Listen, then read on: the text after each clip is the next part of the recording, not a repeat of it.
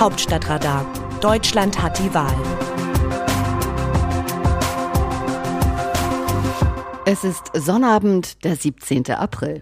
CDU und CSU stehen am Abgrund und die Grünen auf dem Höhepunkt. An diesem Wochenende entscheidet sich die nahe Zukunft beider Parteien. Baerbock gegen Söder, Laschet gegen Habeck? Nein, erst einmal Söder gegen Laschet. Die Gegenwart ist historisch. Die Corona-Pandemie wird das Land und die Menschen verändern. Wir werden einmal zurückblicken auf diesen Beginn der 2020er Jahre und uns daran erinnern, wie das angefangen hat, sich nicht mehr die Hand zu geben und das Gesicht mit einer Maske zu schützen. Was in dieser Zeit alles kaputt gegangen ist. Gesundheit, Wirtschaft, Vertrauen. Und daran, welche Partei sicher durch die Krise steuerte und neue Kraft und Zuversicht verkörperte oder auch nicht. Legendär wird deshalb die Schlacht um die große K-Frage zum Ende der Ära von Angela Merkel bleiben und die Bedeutung dieses Wochenendes vom 17. 18. April 2021 in die Geschichtsbücher eingehen. Zwei Politgrößen machen die Entscheidung unter sich aus, in Ruhe und im Einvernehmen.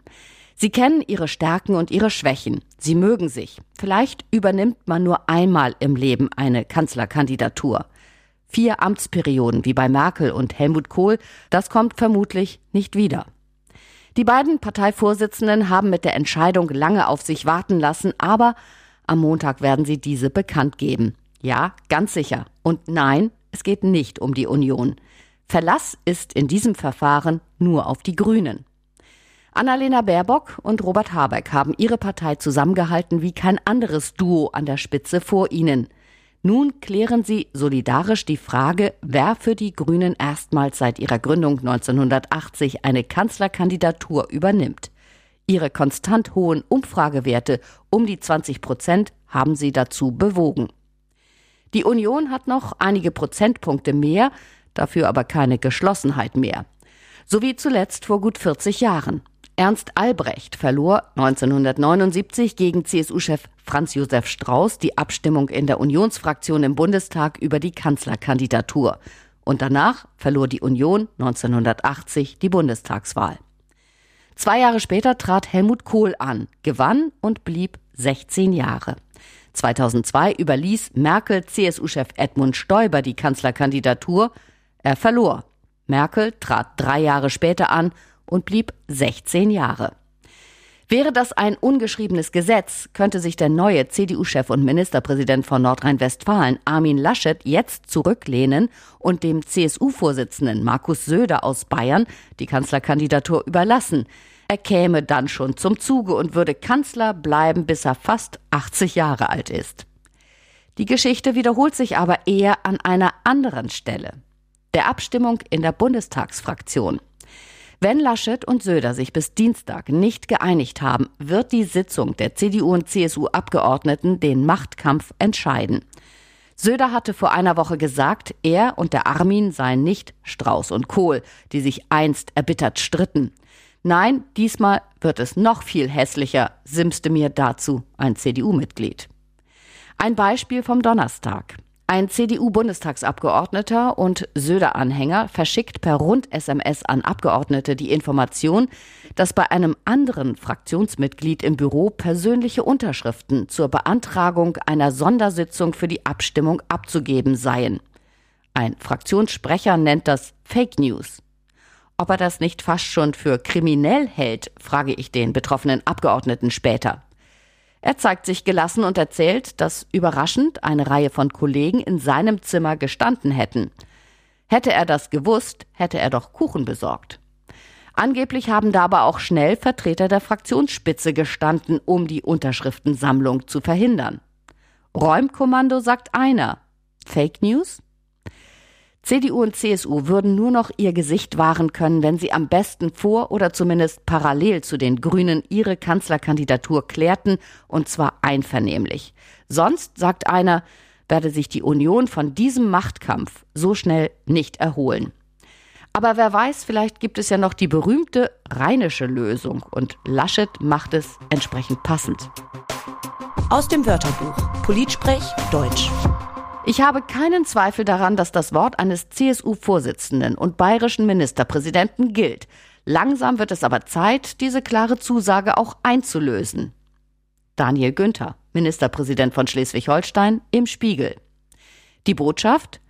Daniel Günther hat große Zweifel, dass CSU-Chef Markus Söder sein Wort hält. Am 11. April hatte der bayerische Ministerpräsident gesagt, er werde ohne Groll akzeptieren, wenn die CDU nicht nach ihm als Kanzlerkandidat der Union verlangt. Nach der Unterstützung von CDU-Präsidium und Bundesvorstand für den eigenen Parteichef Armin Laschet am 12. April interpretierte Söder seine Worte vom Vortag anders. Er habe nicht die Hinterzimmer, sondern die Breite der Partei gemeint. Der norddeutsche Günther mit dem trockenen Humor und der feinen Ironie war nie ein Freund des polternden Politstils und wird mit der Art des süddeutschen Bayern Söder nicht warm. Er ist einer der wenigen CDU-Politiker, der sich traut, Söder öffentlich Paroli zu bieten.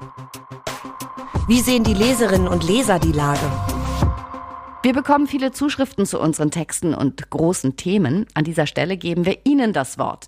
In dieser Woche ging es durchweg um das Infektionsschutzgesetz und um den Machtkampf zwischen Armin Laschet CDU und Markus Söder CSU um die Kanzlerkandidatur der Union. Sonja Beuch aus Rostock schreibt.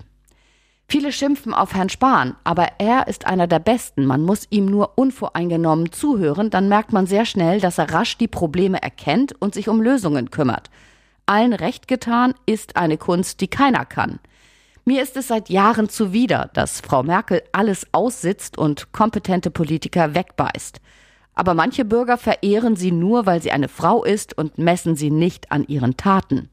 Die Flüchtlingskrise war der beste Beweis dafür. Sie hat doch nur einen Satz geprägt und engagierte Bürger und Organisationen haben die Arbeit gemacht.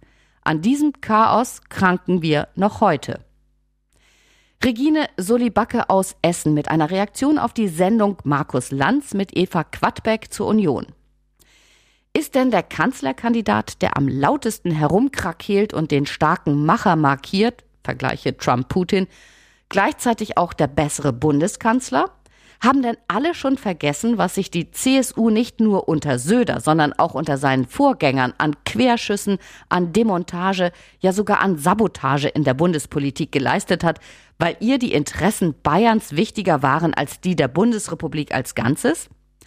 Ich bin wahrlich kein Fan von Herrn Laschet und wähle sowieso nicht CDU, aber was Besseres hat die Union ja in den vergangenen 16 Jahren nicht hochkommen lassen.